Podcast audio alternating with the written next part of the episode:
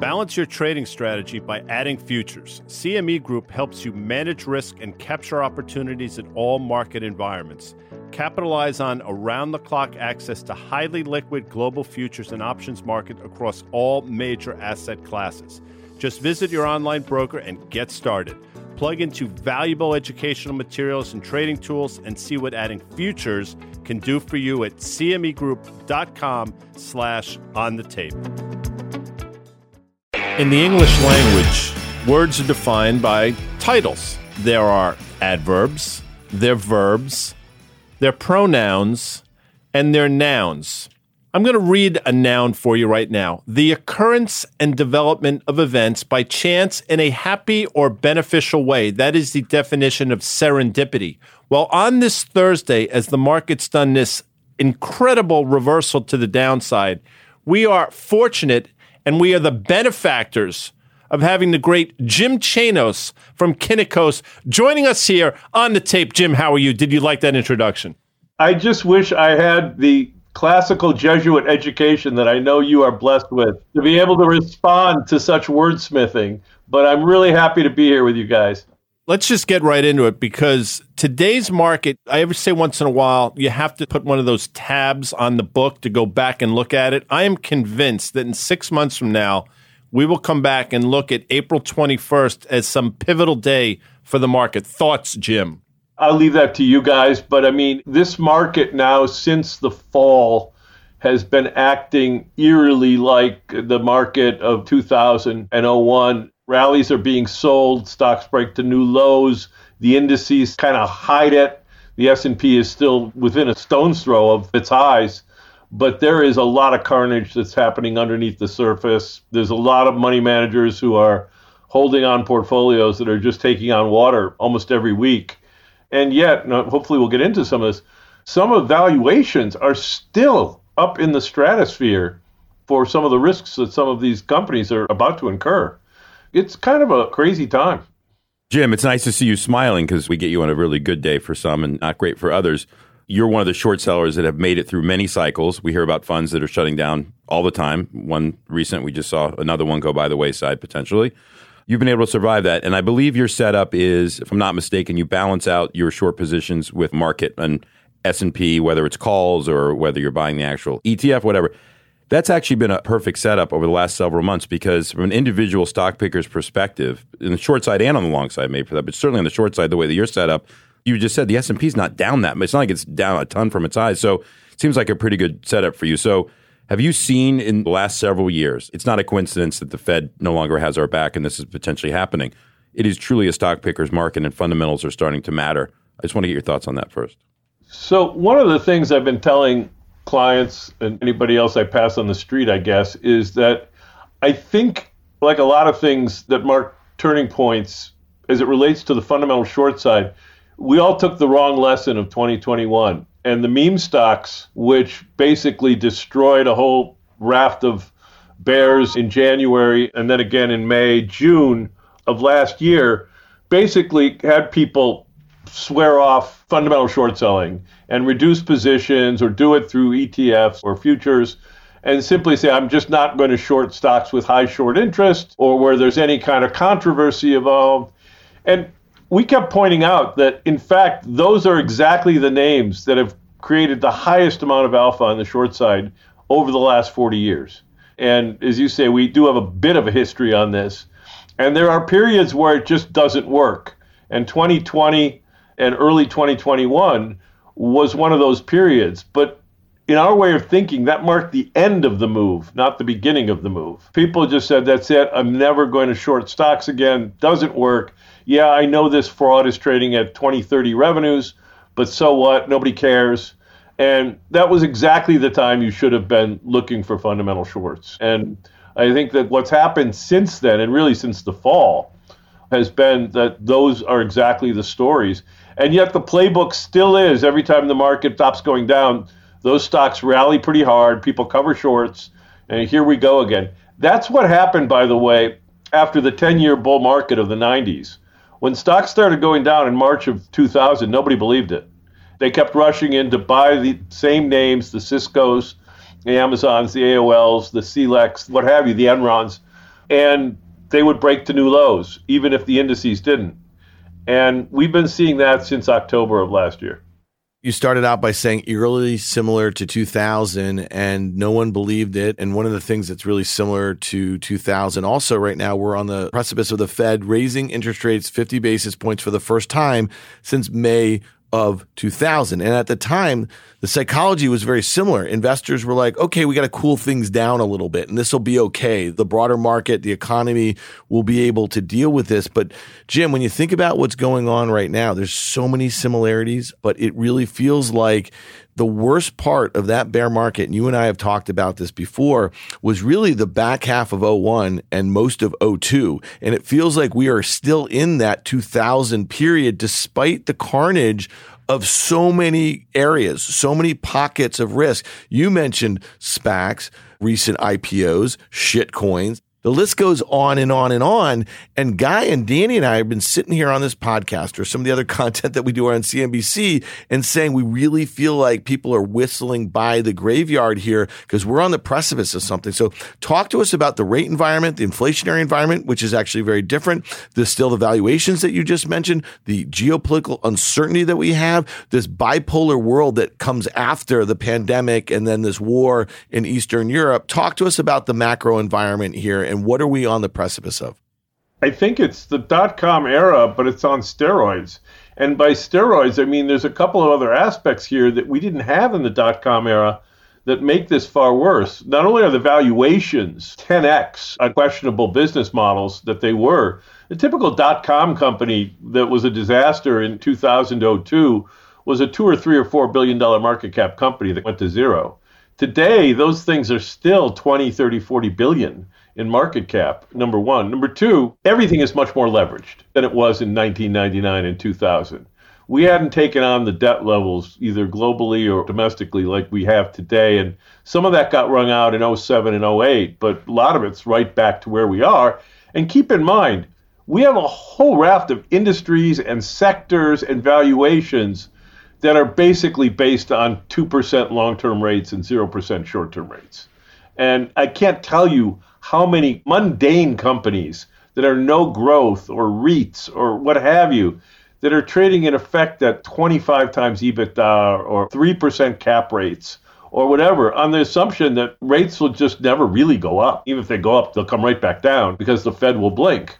And so this is a real witch's brew because you have towering valuations in the tech sector, you have leverage throughout the economy, and then you have just a whole subset of asset prices that are tied to really, really low cap rates, i.e., high multiples, because rates are so low.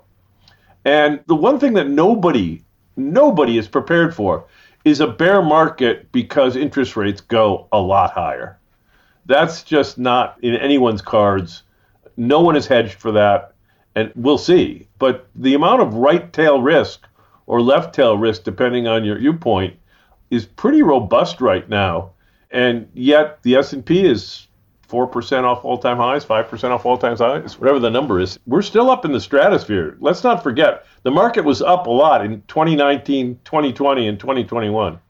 You and I are both market historians in terms of going back and looking, and so many cycles are similar. I agree with you. We've talked about it on the show that it does feel the most similar to 2000, but go back to whether it's tulips or railroads or subprime. I remember the one thing that stood out to me in 2000, and I'm going to bring this to our favorite industry in a second, was all the fiber optic companies, which I'm sure you were looking at at the time, whether it was Lucent, Nortel, whatever it would be. Global Crossing. Global Crossing. The good ones just keep coming. You could actually add up the fiber optic. It would go around the earth like 100 times to equate to the total addressable market that they were claiming for it actually to work, for that industry to make sense on a valuation perspective. It's at those times when people actually have to start to take a look at what a company does, what its TAM is, what its earnings potential is, and you realize the pie is not even big enough to support all these companies. I bring that up because we're going through a period of time right now. We're going to go through some of the greatest hits here, the current greatest hits, right? Carvanas of the world, the upstarts, the affirms, and some of our other favorite names out there. But I've always said, and this happened in 2000, stocks went down 60%, 70% from their highs.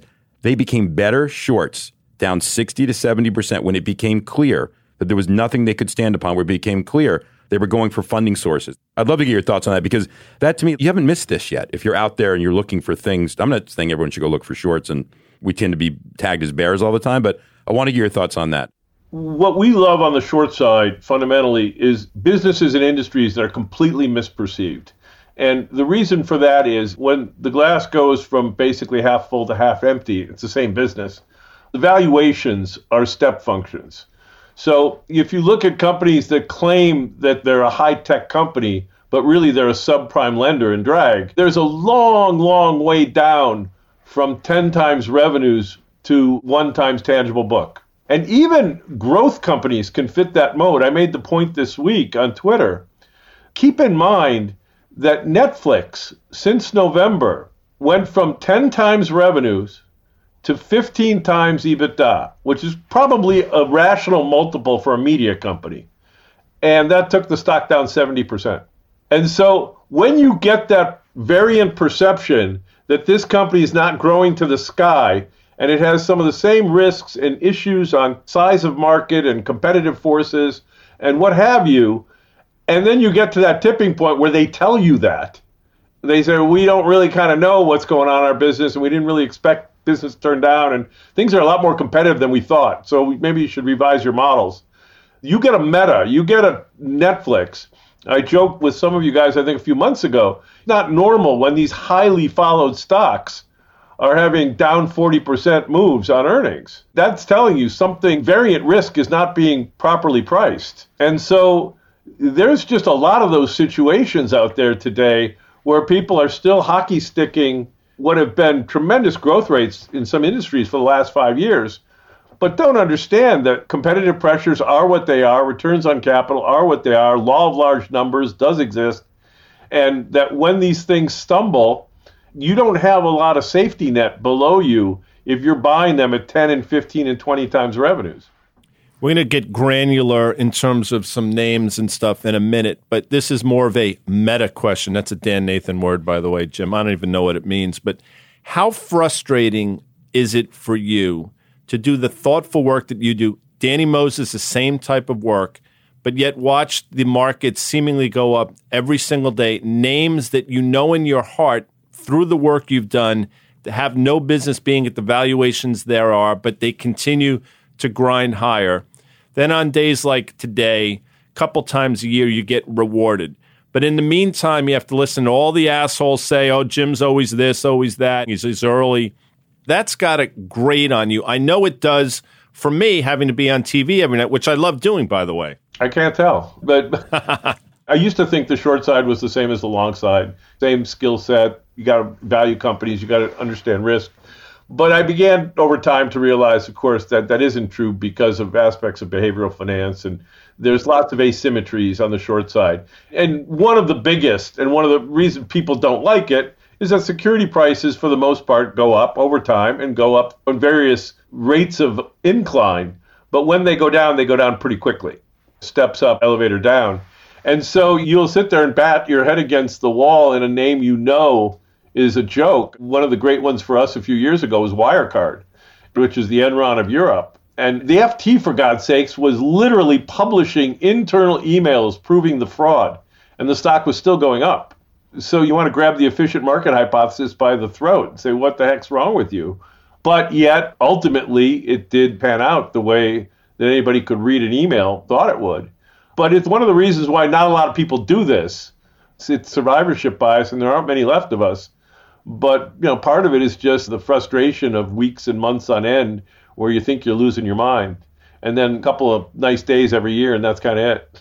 But here's the thing, Jim. You've had a really nice year. We've had the benefit of you coming on. I think this is the third time in the last year on on the tape, and all of us speak to you. You go on CNBC, you speak at a lot of events. You've gotten dozens and dozens of things really right over the last couple of years. The one thing that sticks out, and I think it's the one that I know Danny and Guy, and Guy's been actually very constructive on the story. We got to talk about this Tesla. So the Tesla is at a trillion dollar market cap. It's at a thousand bucks. I think you would probably look at the business and you see some things there that are probably pretty attractive. If you could take Elon Musk and you could take some things out of it. And I know that you've been tracking this story very well. Here's the one thing, and I said this on our show last night as the numbers are hitting the tape and the stock's up four and a half percent or something like that. And Phil LeBeau was like, the stock surging in the aftermarket. It was up four and a half percent, and the stock was down five percent on the day. And they just literally put up the best quarter. Guys said it on the show at the time. This is the quarter that bulls had been waiting for for two years. And the only thing that I had to say about this story is that it didn't start working until about two years ago, until we got into this crazy dislocated market. And this is not even a meme stock. It is a cult. He is a cult leader. There might be a lot of great things going on there, but in my 25 year career, and I know you've been doing this just a few years longer than me, I've never seen a cult story like this that doesn't unwind and unwind badly. Getting back to the 1999 2000 analogy, when you get epic bull markets, you get epic totemic stocks that people basically put their hopes and dreams on. And often they have highly promotional leaders who let people do that. And Tesla fits that bill. The name I kind of gravitate to that was similar in 2000, although not as extreme, was Cisco. Cisco was led by John Chambers, the guy who always made his numbers, spoke eloquently about the future of the internet, and by the time the stock went parabolic in the first quarter of 2000, Cisco made routers. They still do. But people were talking about them getting into fiber optics, making their own chips, doing all the hardware related stuff that people got excited about back in 2000. And all he did was basically continue to do well making routers. And the stock dropped 80 or 90%. I think it's still not back to where it was in 2000. But for that brief couple year period, from 97 to 98 to 2000 when it went parabolic, people basically said Cisco could do anything it set its heart and mind to. Tesla was flat for five years, from 14 to 19. And then when retail entered this market in a big way in the fourth quarter of 19, when commission rates dropped and the public finally discovered the stock market after 10 years of going up, the stock exploded. And it coincided with them hitting their numbers, delivering lots of cars, EVs being more widely accepted. And as you say, they reported a great quarter last night 30% gross margins in the auto industry. But, and it comes with a big but, the stock is now valued at $1.1 trillion. It is valued at 20 times revenues. It is valued at 100 times the adjusted EPS. And I think 100 times the gap number for next year. It is in the car business, despite anything Elon will tell you about robotics and robo taxis and Neuralinks and this and that. They make automobiles. They are putting up plants to build more automobiles. And there will come a day, it was not last night, where Tesla will say, we think that the 50% unit growth rate that you're all working on should be brought back down to 20 to 30%. This is a big market and lots of people are in it that's the day you're not going to want to be in Tesla because it's going to be down 40 or 50 or 60 percent. It's going to have that step function that Netflix and Meta and PayPal and others have had when they told you we're not growing at 40, 50 percent anymore. We're growing at 10 or 20.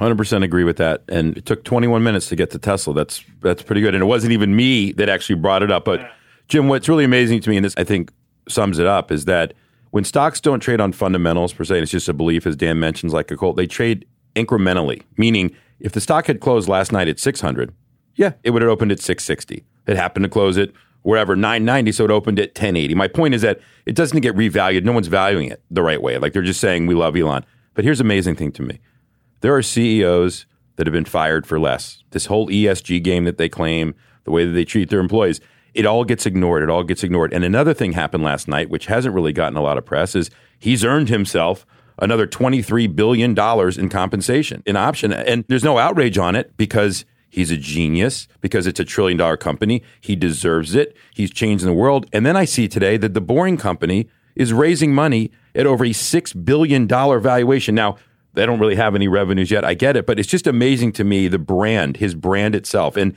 to your point, it's hard to value that what is that worth? But the free passes continue to amaze me that, and you're right, it will. We'll have that day where it's 50 or 60%. And yes, it's embarrassing. I'll take myself, forget about you for a second, to be out on the short call for, for years on this name because we want to believe, you and I and everyone that's a true market player, that rules matter, that capitalism matters, that their valuation matters at some point, and it will. And the last thing, I'm, because I don't know this is a question, I'm just venting to you with you, is that where in the hell is the government? I, I mean, I'm not going to rely on the government for anything for a short thesis. Let me give you yet another analogy to make you feel a little bit better, Danny. Our biggest disaster prior to Tesla was a little company called America Online in the late 90s. And America Online was an accounting fraud. Everybody forgets that. The accounting fraud came out later. But they were capitalizing marketing expenses, were huge negative free cash flow. All those coasters that I know Guy was using to put his illegal beverages at Georgetown on when he was a young guy, they capitalized those costs. And of course, it was a TAM story, and it was the internet. There was no bigger story back then than getting people onto the internet, and AOL was the play. And it went up 10x on us, and we kept covering it and kept going up, and we kept covering it. And finally, I threw in the towel in late 98 on the name. And it went up some more. They merged with Time Warner. They got very smart. They figured we better buy a real company with this equity. And of course, it didn't matter because the whole thing was so overpriced combined that when growth in the internet slowed, the whole thing came tumbling down. And then the accounting stuff started coming out and the charges for past earnings and, and all kinds of nefarious things, the barter deals that they were doing. And all of that that the Bears had been talking about in the late 90s came out in 02, 03. And the whole thing was basically a smoking pile of ruins. But the fact of the matter was, it wasn't until the market took it down that the visionaries at AOL and Time Warner were seen to be what they really were. And that's one of the things I teach in my history of financial fraud case is that, again, and I've said it before, the greatest defense attorney and the harshest prosecutor of any company is its stock price. If everything is going up, everything is fine. We're not going to bother you. We don't want to hurt investors. We don't want to be seen as squashing. But God forbid things go down, it's going to be a hunt for bad guys. And boy, 0203 was really that after the dot com crash. It's not a coincidence that all those frauds were prosecuted the way they were, like Enron and WorldCom and Tyco and others. If the stocks had kept going up but the frauds were exposed, I don't know those guys would have gone to jail. Before we going back to playing the greatest hits, we have Carvana, by the way. We're going to play that song in a few minutes. But just bear with me for a second because I've said this. I know Danny believes it. The Federal Reserve is put themselves in a position that I don't think they can extract themselves from. And the bond market is broken. I've said that on the show. I'm saying it right now. When bond yields move the way of a $150 million stage three biotech firm, something is amiss. Any thoughts on that? Because personally, Jim, I think it's just a matter of time before that bond volatility makes its way into the equity world. I saw right before this podcast that the 10 year break evens are north of 3% now. And I know that's got to terrify the Fed because that is a number they do look at long term inflationary expectations. And so we quietly gone from 2% to 3% on that. And I'm just mystified that the bond market is enacting even worse, not in terms of day to day volatility. But if you're telling me that we expect real GDP to be up 2 or 3% and long term inflationary expectations are now 3%, what the hell is the long bond and what is the 10 year doing at 290? It should be at four, five, 600 basis points. And so the rate shock that I think could happen still hasn't happened. But it is more recently happening in April of 2021. I mean, the move in rates we've had just in the last month has been stunning and it's kind of happening three, four, five basis points a day. And so, if the Fed really wants to get serious, they're going to have to get long rates up, not just short rates.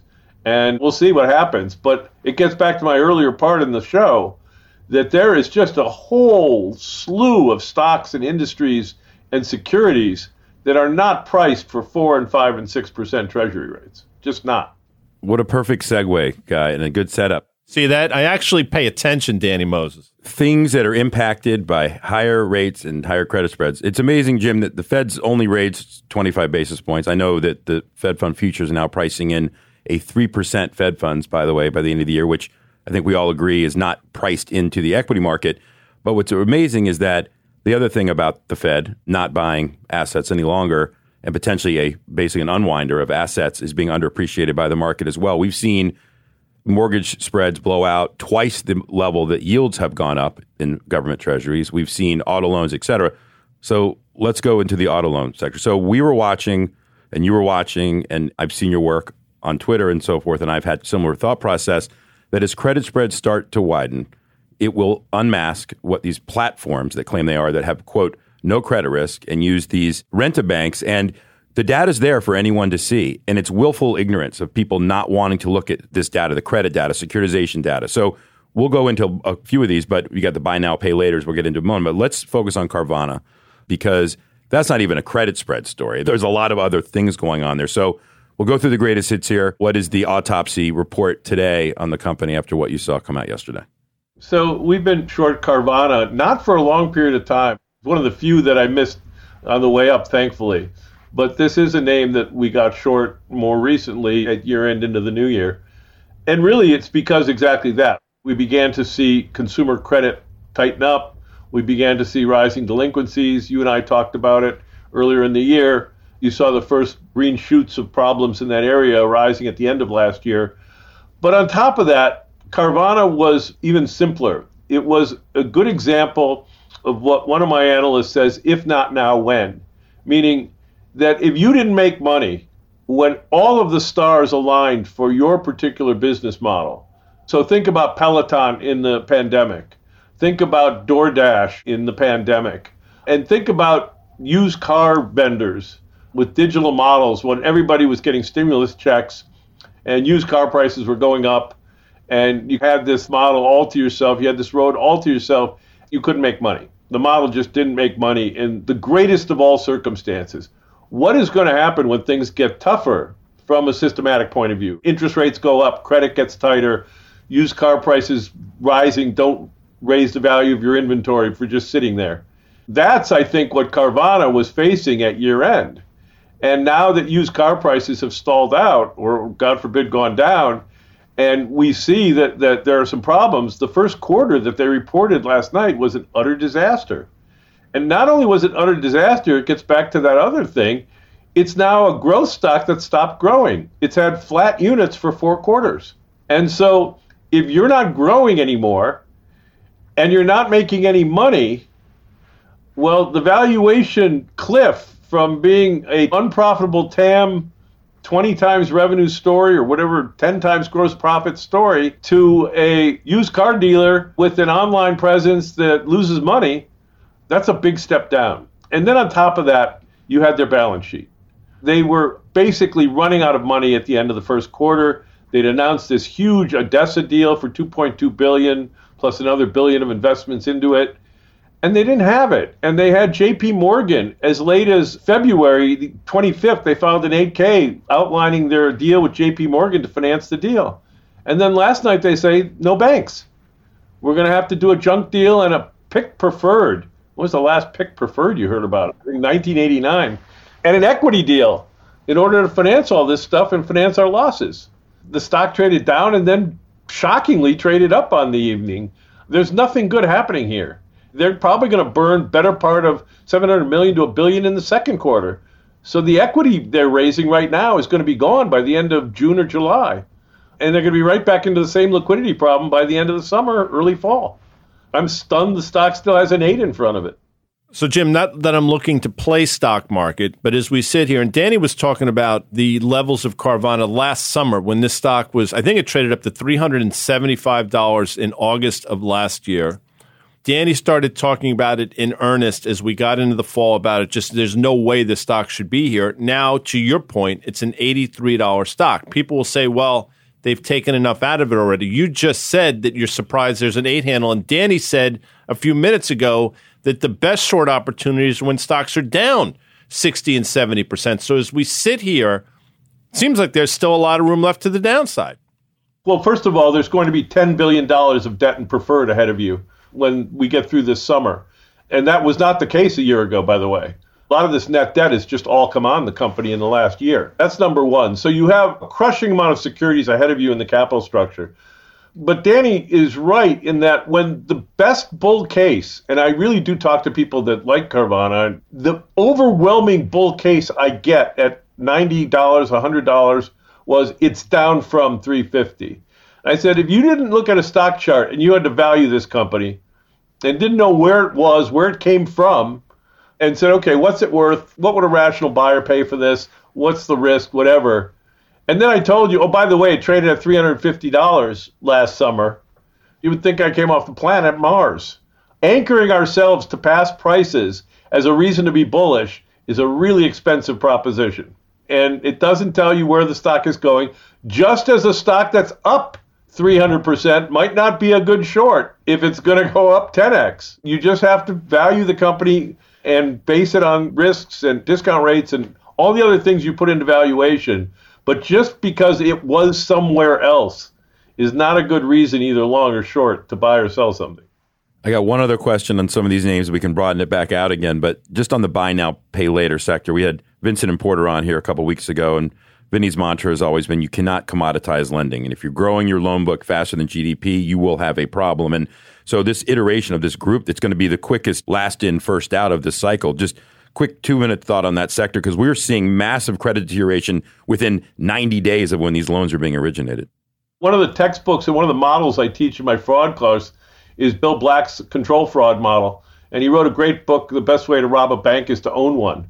He came out of the S&L crisis as an examiner and a big critic of rapidly growing financial institutions. That overwhelmingly, you can report record profits by aggressively making loans that other people won't make during the up part of a cycle, but that you are almost always guaranteed to suffer catastrophic losses in the downside of the cycle if you are among the most aggressive lenders in the up part of the cycle. It's as old as it is credit and lending and human nature.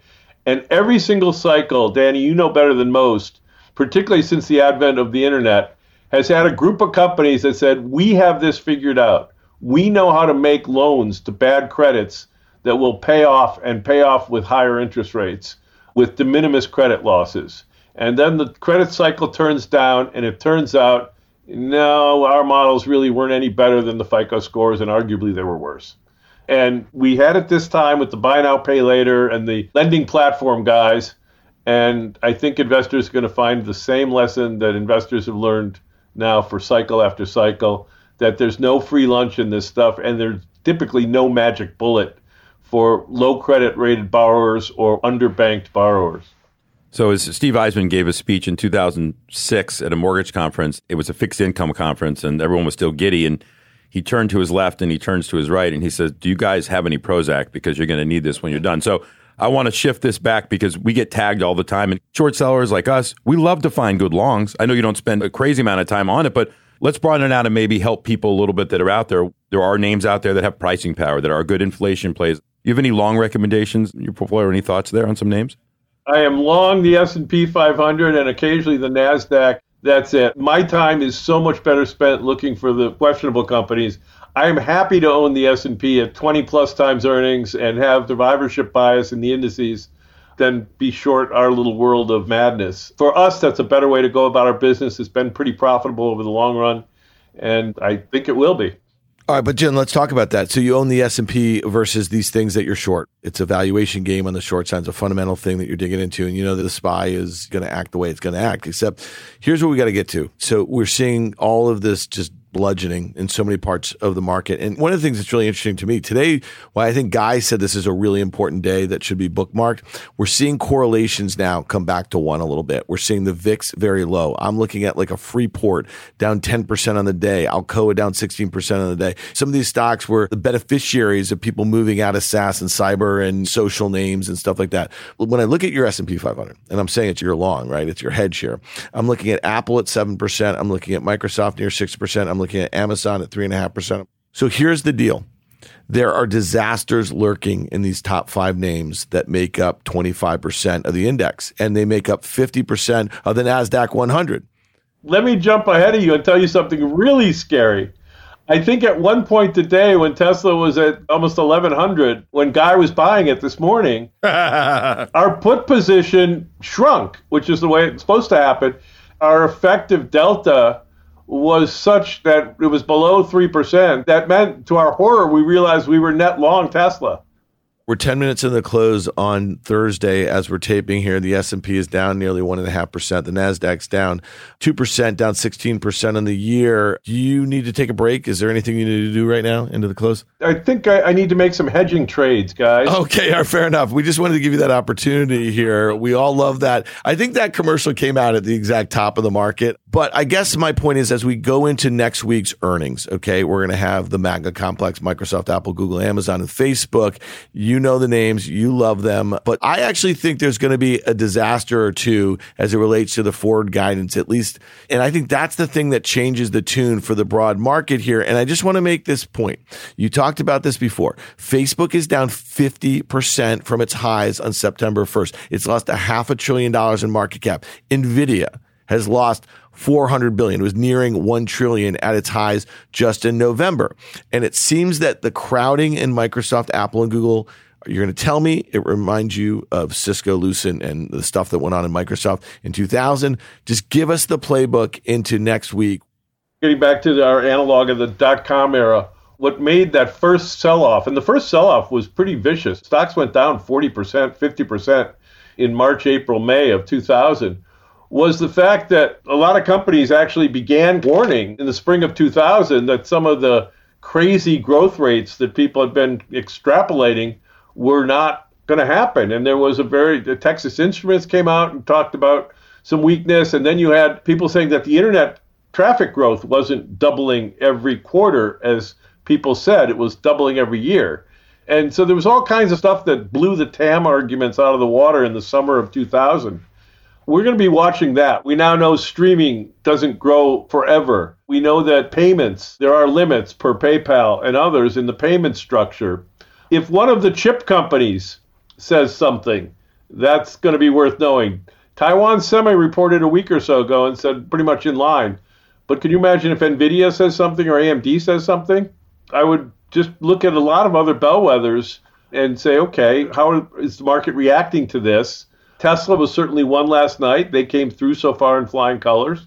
We'll see how stocks react to them and whether expectations are still elevated for the rest of 2022, 2023. Stocks are not cheap. Despite some weakness, the S&P I think is still north of 20 times earnings or close to it. I actually think the dollar here is a big issue. It's over triple digits now, the DXY. Dixie, as we sit here, I think it's over 100. That has an issue, obviously, going forward. It's good for some companies it's bad for a lot of companies. And I think when you start to see the stuff that we saw, like in nickel, which I know you don't trade those type of commodities and so forth, but we were having massive blowups already in certain commodities, closing down the LME for days at a time, taking trades off the tape. I start to think about what the dollar, how much leverage is out there, or more the swaps and over the counter products that are tied to the dollar and all these things. And I can only think that we could have a catastrophe potentially on our hands and more blowups. We really haven't seen institutional blowups. I think we both agree the banks aren't going to be the ones that get destroyed this time. I think they're much healthier than they were. But what do you watch in terms of the macro of those type things? Well, I mean, we are still bears on a certain country in Asia that is kind of a poster child for lots of debt and bad accounting. So keep your eye on the Chinese property market if you want to see the impact on global commodities. It's so you, you mean if they ever allow it to trade again, or if, if keep because I've been keeping my eye on Evergrande and it's amazing. What a great performing stock that's been for the last six weeks, right? It's incredible. Yeah. So the Chinese model hasn't changed. It's still dependent on investment and real estate. And despite the problems there, and it's kind of taken off the front pages because our foreign bandwidth is focused on the Ukraine and other things. But China has the same problem they've always had. Yet they are still a massive importer of industrial commodities and all kinds of things iron ore, copper, all the good stuff. The reason that Caterpillar is still trading at 220. We keep an eye on that, obviously, in the raft of things that can't go on forever, won't go on forever. But they've managed to keep the balls up in the air for the time being. That's one systemic area. And I don't think it's a systemic credit area because the Chinese banks are pretty insular. It is systemic when it relates to industrial commodities. And that's one area that I would keep an eye on. And then I think just all the hidden leverage, one area we've been negative on, and so far nobody's cared, the stocks haven't gone up, but they haven't gone down, is commercial real estate. Talk about an area that is wholly dependent on 2% and 3% interest rates. We looked at SL Green last night. SL Green's trading at an implied cap rate of between 4 and 5% for New York City office buildings. I don't necessarily want to own a New York office building at a 4% cap rate with treasuries at 3%. And so those kinds of things out there are everywhere. And I just keep wondering if we do get a move in rates to four or five or six percent, there's going to be bombs going off in areas that we have just no idea because of how tied a lot of business models are to very low funding costs. Many of those companies you just mentioned also have a lot of debt, and it gets ignored when rates are flat and not moving. And I was looking last year, $1.8 trillion worth of junk bonds were issued, right? That was like a record. And we're LIBOR plus. We're going to switch to SOFR. That's a whole other podcast we've talked about. That's going to be bad. I want to ask you one last thing. And when you and I had dinner several months ago, I asked you this, and I know you haven't spent time on it, but given your openness with your market historian, I beg you to just your next flight, spend some time on gold. And I say that not because I want you to go out there and say that you're investing in gold. It is such a, not a proxy, but a product of historic markets, right? It's been around forever. And the way that it's viewed as a hedge or ways to inflation, deflation, whatever it may be, it acts great to me. And I know that on the days on the margin when the dollar's up, gold goes down. I get it. And I can understand why if I could ask one thing of you, 20 minutes, just want you to put your brain into gold and look at it and give me your thoughts on it. Is that fair? Can we do that? Danny, I would have to liquidate all my crypto holdings to do that. Yeah, right. I can't believe we've gone an hour and haven't even discussed that. Speaking of inflation and hedges, I'm done with this Bitcoin's an inflation hedge. I mean, it's been around for a couple years, and all of a sudden people think it's a store of value. And guess what? It's not getting destroyed, but it's not working. I mean, so on the margin, I think it is retail heavy. That's a whole nother podcast. It's correlating to NASDAQ these days. Well, Jim, we started this a segment saying it was serendipity that you're with us, and it truly was serendipitous that you joined us today on the tape. Always a pleasure to have you. Guaranteed you will be coming back on the tape. The great Jim Chanos. Jim, you got two minutes to close out all those shorts before we have a big rally tomorrow. So be very careful out there. I'm going to go run and do my hedging trades, guys. Thanks for having me. Thanks, Jim. Thank you, Jim. When we come back, CEO and co founder of iConnections, Ron Biscardi. With CME Group's micro-sized futures and options, you can access the same transparency and liquidity of the benchmark contracts with less upfront financial commitment. Diversify your portfolio and manage your exposure with the flexibility of CME Group micro contracts in crypto, metals, FX, energy, and equity indices. Learn more about what adding futures can do for you at cmegroup.com/micros. With CME Group's micro-sized futures and options, you can access the same transparency and liquidity of the benchmark contracts with less upfront financial commitment. Diversify your portfolio and manage your exposure with the flexibility of CME Group micro contracts in crypto, metals, FX, energy, and equity indices. Learn more about what adding futures can do for you at cmegroup.com/micros. Ron Biscardi is the CEO and co-founder of iConnections, an online community for alternative investment professionals focused on philanthropy. During his time in the business, Ron has closed over 20 seed deals and deployed more than $600 million in capital. Prior to iConnections, Ron was the CEO and co founder of Context Capital Partners for nearly 15 years. You know, Dan, every once in a while you meet somebody that you instantly know you're going to be fast friends and hopefully lifelong friends with. And Ron Biscardi was one of those people for me. And that took place, I want to say, Ron, seven or eight years ago. So it's been wonderful getting to know you. I'm proud to call you my friend. And we are thrilled, both Dan and I, in Risk Reversal Media, that iConnections is going to be our second presenting sponsor of On the Tape. So, welcome, Ron Biscardi. Welcome. Thank you, Guy. It's great to be uh, back together. It is great to be back together for sure. And you go through your history, and hopefully, our listeners will take a look at your LinkedIn page. You are not a serial entrepreneur, but you're a successful serial entrepreneur. And I mention that because a lot of people try things, very few people are successful. So, talk to us about iConnection, the genesis, the vision, what's going on, what gets you jazzed. iConnections was really born out of the pandemic. For people that don't know how the inner workings of, I'll call it the private fund universe works, they don't realize that the hedge funds, venture, private equity, real estate, all these private funds that are available only to accredited investors, they all live on face to face meetings. they can't advertise like every other product in our economy. They have to rely on introductions, which are primarily done face to face. So when the pandemic hit, all of that activity that took place over breakfast, lunches, dinners, events, cocktails, you name it, it all ground to a halt. And right as the pandemic started, I had left my prior firm and really wasn't sure what I was going to do next. But when the pandemic hit, it just became clear very fast that it wasn't going to end anytime soon and that the industry desperately needed a solution to this problem. All of these funds, especially the small to mid-sized funds that just aren't on all the radar screens yet, people don't really know them. If they can't get together with the allocator community, they're dead in the water as far as their expansion plans go. So we created iConnections to solve that problem in the pandemic initially. And we did it by way initially of a charity event called Funds for Food. So my partner, Chris Altamare, and I, Chris is our CTO and the genius behind the tech platform. We went to an initial group of allocators and we said, if we do an event where fund managers come in and get to meet with you, will you pledge meetings for that event? And then we'll charge the fund managers to attend and we'll give 100% of what they pay to food banks around the world. And the allocator community just loved this idea and embraced it. We had over 4,000 meetings pledged. We completed close to 4,000 meetings in the event, raised just under $2 million for food insecurity, gave it to nine food banks around the world. It was honestly one of the things I'm most proud of in my career. And also just an amazing way to start a new business with a charity event like that. And then from that event, we said, well, we clearly have something. This thing took off like wildfire. From there, we morphed what we did in that event and turned it into a subscription business with software that supports events throughout our industry, as well as a handful of our own events.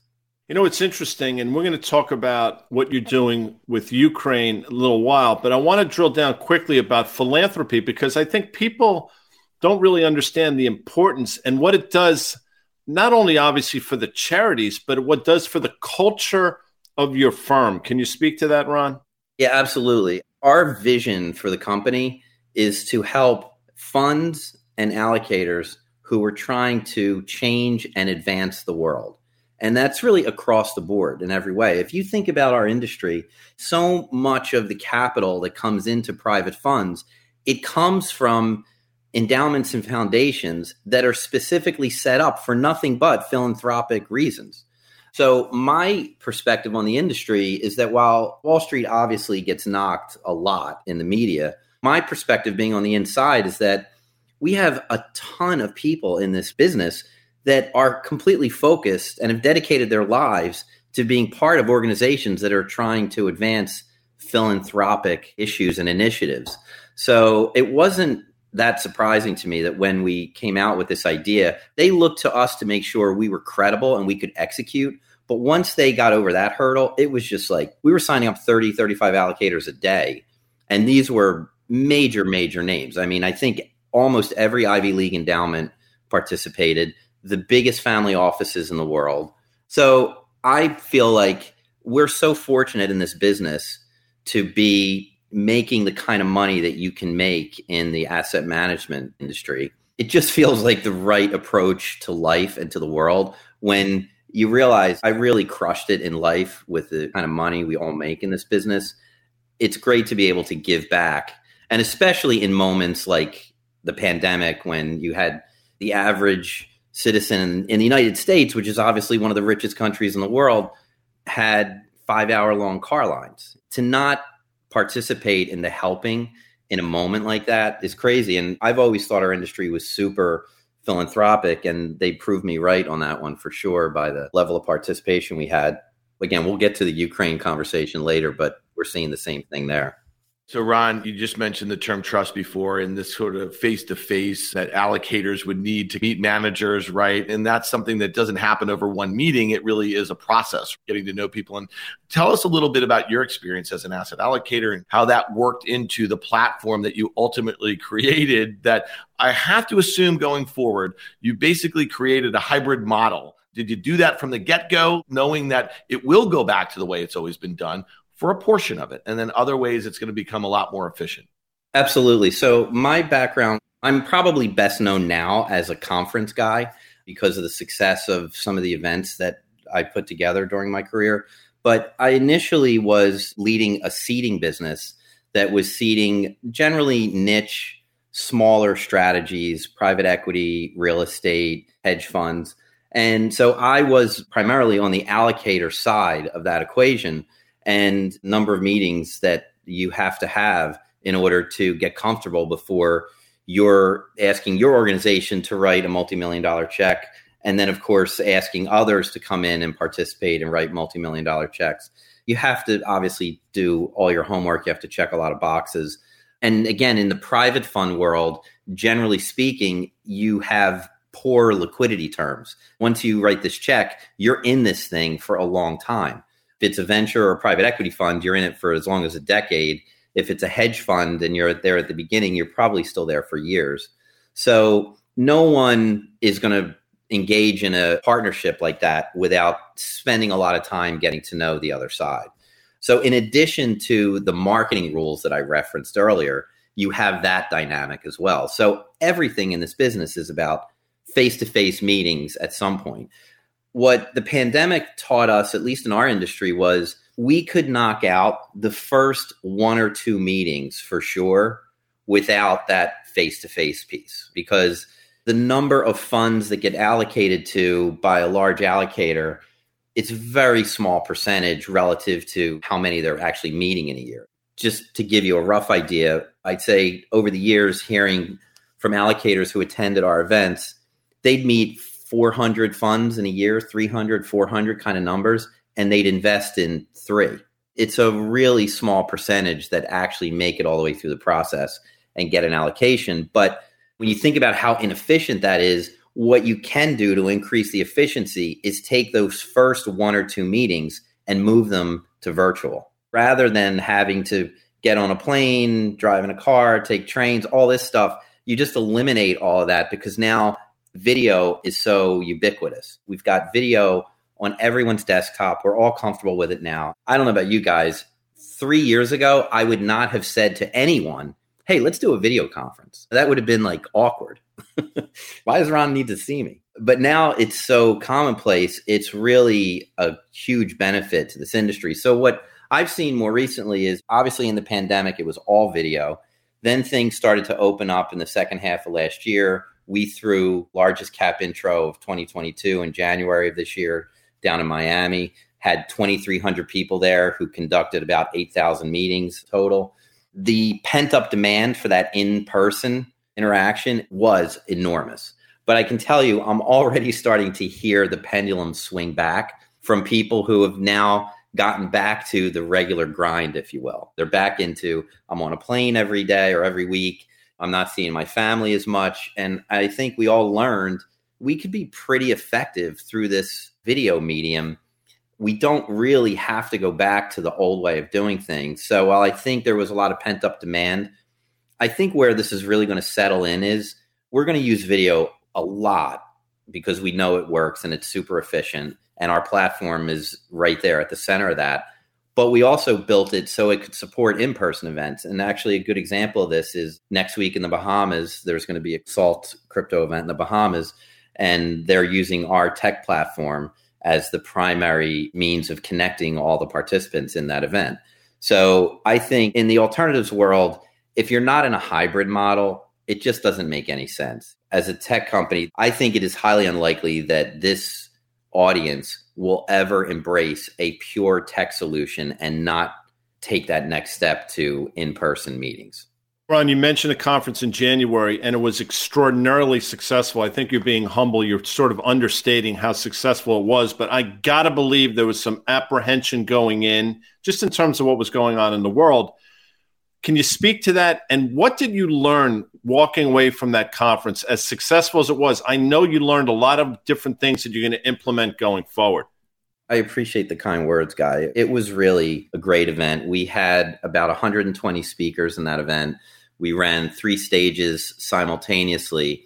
And we love the content because the content it feeds your brain. You get to hear all these new ideas and what other thought leaders in the industry are thinking. Really, really useful. But the reason that event is as successful as it is is because people really want to do the one-on-one meetings that come after the content. So we did one day of content, had a, a ton of successful panels, and then two days of one-on-one meetings, and that's where those eight thousand meetings took place.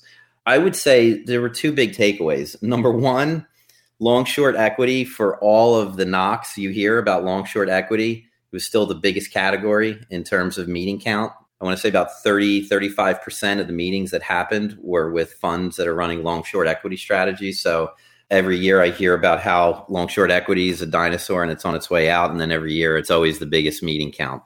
But the second thing, which really shocked me and led us to what our next event's going to be, was digital asset strategies. We only had 17 firms of 535 that were in this event. 17 firms were running digital asset strategies, and collectively, those firms got 750 meetings. That really surprised us. I can tell you, I was running surveys when I did this event in the past, going back four or five years. And four or five years ago, when we asked allocators, What do you think of crypto? And one of the answers was, it's a total fraud, like 60% of the answers were it's a total fraud. so from four or five years ago, being considered a fraud to now, almost 10% of the meetings that took place were with digital asset funds is a massive swing. And our audience, we don't have consumers at our event. These are not small time investors. They're not even high net worth investors. These are big institutional investors running collectively trillions of dollars. So this is the audience that everyone has been talking about in crypto. Will we get the compliance rules in place and the acceptance of the asset class to really see institutional inflows? And while I don't think that's happened yet, I can tell you that based on the activity in that event, that category of investor, they are all over this space. They are using these meetings to educate themselves, to get familiar with the funds that are running the bulk of the assets, at least bulk of what I'll call institutional assets. So it does feel to me like it is on the cusp of a big move. Let's talk about that, Ron. I started in the hedge fund business. You ready for this? February 1st, 1997 at SAC Capital up in Connecticut. And I remember being at the five year anniversary dinner and Steve Cohen came up to some mic and he said, we just passed 650 million in assets under management. And that was a huge number for a hedge fund, for a long, short equity hedge fund. I don't know if he ever had designs on becoming this multi-billion dollar multi-strat fund, the hottest thing on the planet. But it was really funny the pushback to those sorts of businesses back then in the late 90s. And then it wasn't really until the mid 2000s where it became a force in the alternative space. And you obviously were a part of that and you were an allocator. Talk to us a little bit about some of the comparisons to that period and the growth of that asset class. And now people are saying that's dead. Crypto's no longer a fraud anymore. And you're seeing a tremendous interest in that. And to me that's my experience. I wasn't raising capital. I was a trader at a fund like that. But i remember all the naysayers. And now here we are. It feels like we've come full circle. So i'm curious a how did the focus for you guys in particular at iConnections how has it become such a focus doing digital assets and give us a little bit on the comparison to your experience from when hedge funds became a really hot alternative in business, we are equipped with so much more information. I feel like the long term business cycle, as we move from period to period, it gets shorter and tighter each turn. And these periods lasted so long, they were like multiple lifetimes before you got into the next period. And now they last a decade or two. So in our careers, we have the experience of, oh, wait, I went through the PC boom. Oh, I also went through the dot com boom now we're into this internet web 3.0 stuff. We have those examples that we actually lived through. So I think we're all better equipped to not be as short sighted as maybe we would have been had we not had that direct experience ourselves. So for us, when we saw this evidence, we've obviously been seeing the buildup of digital assets here for several years. But when we saw that activity in that January event, we immediately responded to that and said, we need to do something in digital assets because this is for real. And what's the market cap of Bitcoin? I think it's around a trillion dollars. So clearly, it's accumulated a lot of assets there, but the potential is much higher if the institutional market moves into it. And we just said it's clearly happening. Let's adapt our business to be able to do that. And for us, in what we do, that's not really a big move. But what I think is more interesting is the hedge fund industry, which, unlike the long only industry, I think it's a lot harder for the long only industry to move and adapt because of the regulations that they're faced with. But the hedge fund industry being much less regulated, it can be more nimble and adapt. And we're seeing that right now. Our digital assets event that's coming up in June, we expect we're only going to have about 40 or 50 funds in that event because there's really only about that many funds that I would say are at institutional grade. There's a lot more than that number of funds in existence, but you need to be at a certain AUM level before a big investor can even really consider you for their portfolio because if you're too small, they can't give you enough capital or get comfortable with it. And then if they make too small investment, you don't move the needle for their portfolio. So in general, that institutional market, they need to write tens and 25s and 50s, you know, millions for it to make sense for them. What we're seeing happen is those big established hedge funds are starting to build out crypto teams. They recognize this is for real. You've had a lot of people who were naysayers who now have completely changed their tune and have accepted this is a legitimate asset class. And now they're aggressively building out teams. I'm hearing about people leaving all the different aspects of the classic hedge fund industry, whether it's on the investment side or on the service provider side, and they're moving into new jobs that are purely in the digital assets category. So I expect at our event, we'll probably have 20 or so funds that are what I would call new in the last five years digital asset firms, and then another 20 or 30 that are established hedge funds that are building out a digital asset side to their business. Ron, this conference sounds amazing. And I know Dan and I are both excited to be there, but we've all been to a lot of conferences. Some of them are just fun, meeting up with old friends. What you're talking about sounds like it's going to be far more transactional and goal oriented, in addition to being fun. Can you speak to that? Absolutely, Guy. When we saw the huge interest in digital assets at our big event in January, and we decided to create this event, what was important to us was that we differentiate ourselves in one very important way. When you look at most digital asset events, they almost all originated in the consumer world. And when you go to these events, you know, Bitcoin Miami and the NFT events and all that stuff, they're great events, but they're 10,000, 20,000 people. What we wanted to do was to create an event specifically for institutional investors, which is really where our strength is. You know, when you look at our event in Miami, we had six, 700 institutional investors at that event. And we want to bring digital assets to that audience. So, unlike the enormous conferences that you see around the country, this will cater specifically to that institutional audience. We've already got around 140, 150 registered, and we expect we'll hit over 200 by the time the event happens. So the transactional nature of it is sure we'll have world class content on day one, but day two will be nothing but one on one meetings between fund managers and those institutional allocators who are looking to deploy capital into this space.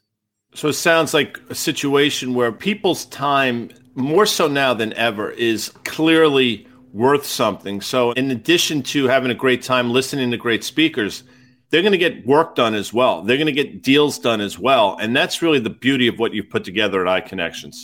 That's exactly right. The capital introduction aspect of our events is really what separates us from all the other conferences out there. We are really the best in the world at the capital introduction piece, which is setting up everything in advance of the event to make it possible for our attendees to walk in that room and just crank through meetings.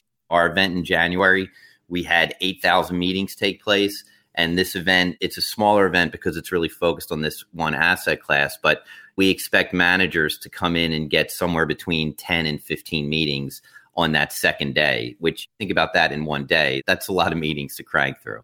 We're thrilled, both Dan and I, about the relationship we have with iConnections, obviously with you specifically and the entire team. We have some real great visions of what we want it to look like. We're going to interview some of your funds, some of your allocators over the next few months. I think we're looking to do a couple month, Dan, if I'm not mistaken. But Ron, what is your vision? What gets you excited about this business relationship we've just entered into? Someone said to me recently, if you're a new business and you don't think of yourself as a media company, you're doing something wrong. And coming from a segment of our economy in the private fund world, marketing is all face to face. It's all super, super old school. No one thought of themselves as a media company in the private fund world, and I would include myself in that group.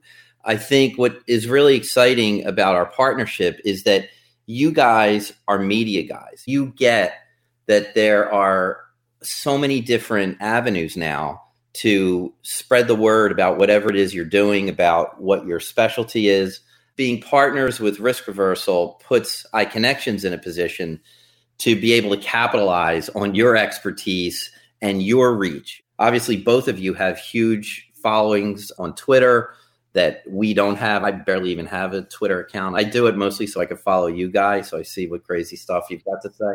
I think that's an area that we need to get much, much better in. iConnections is a software company, so we have the freedom to market our product, unlike our fund clients do. So we can hopefully use that to bring the right allocator audience into our community that then benefits our fund clients. All right, Guy, you're going to have to do a little tutorial. You're going to have to teach Ron all this stuff about tweeting, about subtweeting, about tagging, about all that. Because if we're going to do this, we got to bring Ron into the metaverse for all intents and purposes. Now, Ron, we're really excited about it too because you've been talking about this for a while, and I think you have a sense for our vision and Guy and I and how we're building it out. We have a great group of contributors, of content contributors, and we're kind of learning a lot of stuff as we go along. But we buy into 100% what you just said is that any sort of business has to have a strategy about how they're going to represent their brand to the outside world, how they're going to engage with them, how they're going to create community, that sort of thing. So that's really important to us. And you guys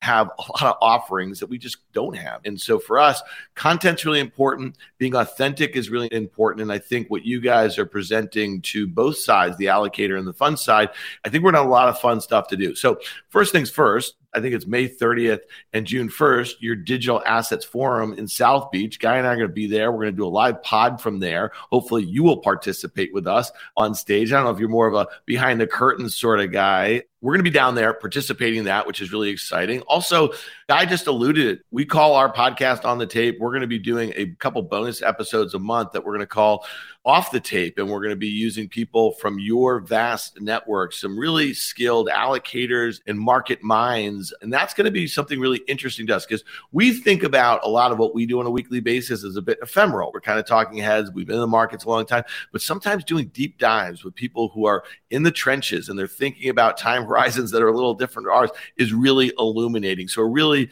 excited about that. So are we going to have you on stage? Are we going to have you on Twitter? You will. Just go easy on me. This live broadcast stuff is stressful. But no, we'll definitely do that. I'd love to join you guys on stage. I go on stage at least once each event to do a fireside chat with someone, but I expect to be learning a lot from you guys about how to actually do this what we have found over the last now 15 or so months we've been doing this we're constantly learning in terms of how we present our content and the different audiences and the different times different lengths as dan said sometimes we just sort of synthesize things so it's been a lot of fun learning on the fly and the feedback we get from our audience is fantastic it really helps us grow and i think hopefully we can utilize that to help iConnections grow as well Absolutely. I have to say, I'm very excited to be able to bring you guys into the iConnections world. We're sitting here with around 600 fund managers. We've touched thousands of allocators over the last two years. And being able to introduce you to the real leaders in our community is really exciting. So I'm really looking forward to that. I think you're going to meet a lot of people that you'll find interesting that you'll want to have on on the tape and off the tape. So I think there's really a lot of collaboration we're going to be able to do together. All right. So you alluded for the charity effort when you started the company, iConnections, a couple years ago, and you raised nearly $2 million for food insecure people. And so, what was it, Ron? You just set up funds for Ukraine. It looks like you've raised over $100,000 in a very short period of time. And I think that any of our listeners who want to donate to that, Guy and I and Risk Reversal Media will also be donating to that. It's just an amazing effort on your part. You can go to iConnections.io and you'll see it it is literally the first thing when you go to your website. And again, it seems like this is something that you're leading with. Talk to us a little bit about how that came about and how you're looking to deploy those funds. So, we decided after the success of that first event, Funds for Food, that we would do an annual fundraising event and we would identify an area that we wanted to support. So, the first one was food insecurity. Last year, we did Funds for Minds given all of the struggles people had through the pandemic with mental health issues. So we raised, I believe it was around 450,000 last year and distributed that to firms or charities that were helping people with mental health issues. And this year we were actually planning to do funds for kids, which we were very excited about, but then this war broke out and my perspective is this is clearly a genocide. We didn't know it when it started, but we knew that it was incredibly lopsided. You had a world power against this tiny little country. I can't believe how well they've done in defending themselves. But at the start, we just were so upset that this was happening. We felt like the right thing to do was to shift and focus on Ukraine. So all the money we've raised so far has gone to a charity called Concern, which specializes in crisis spots around the world. They deploy, think of it as a SWAT team to go in and help people who are in the crisis in whatever way makes sense. In this case, they set up right on the border of Poland and Ukraine, and they focused on just getting as many refugees out of the country as possible and helping them find their way to a home somewhere in Europe. So, way the event is structured, by the way, is now we have payroll to make, so we can't give 100% of new signups to the charity event. But what we do instead is we say to the allocators, come in, pledge meetings. Every completed meeting, we'll write a check for $100 in connection with that meeting that's been completed. We've completed around five or 600 meetings so far. We expect we'll do another probably 500, 600 before the event's over. So we expect we'll write a check of somewhere between 100 and 125,000 dollars when it's all done, and then we have event partners who put up matching dollars for that. And we've raised about a hundred thousand in matching dollars so far. So I love that we're talking about this because I'd love for your audience to come to the website and donate to increase the size of that matching pool every dollar that we get goes towards that matching pool. So if we could get enough dollars raised there, we could take that $100 per meeting and turn it into $300, $400 per meeting, which obviously would be great.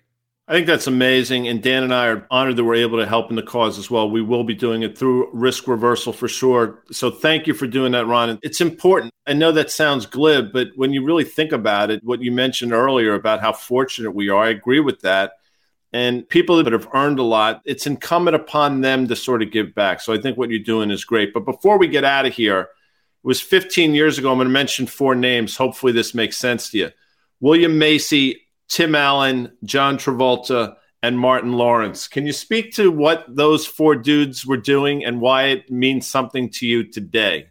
Oh my God. What those four dudes were doing? Where are we going with that one? Well, they were in a movie called Wild Hogs, Ron Biscardi, and now as spring has sprung, before you came on with us today, apparently you went out on your wild hog and took a ride around the Philadelphia area. I did. Guy, we've had the worst spring in recent history. It's been freezing. So it got into the mid 50s today. I said, you know what? I'm taking a couple hours. I'm going out for a motorcycle ride. So I cut out for a few hours and went out on the bike just to be fair though, it's not a hog.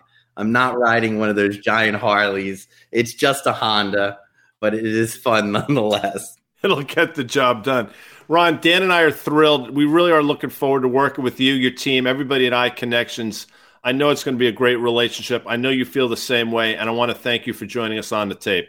It was great to be with you guys. Thank you so much. I'm super psyched for this partnership.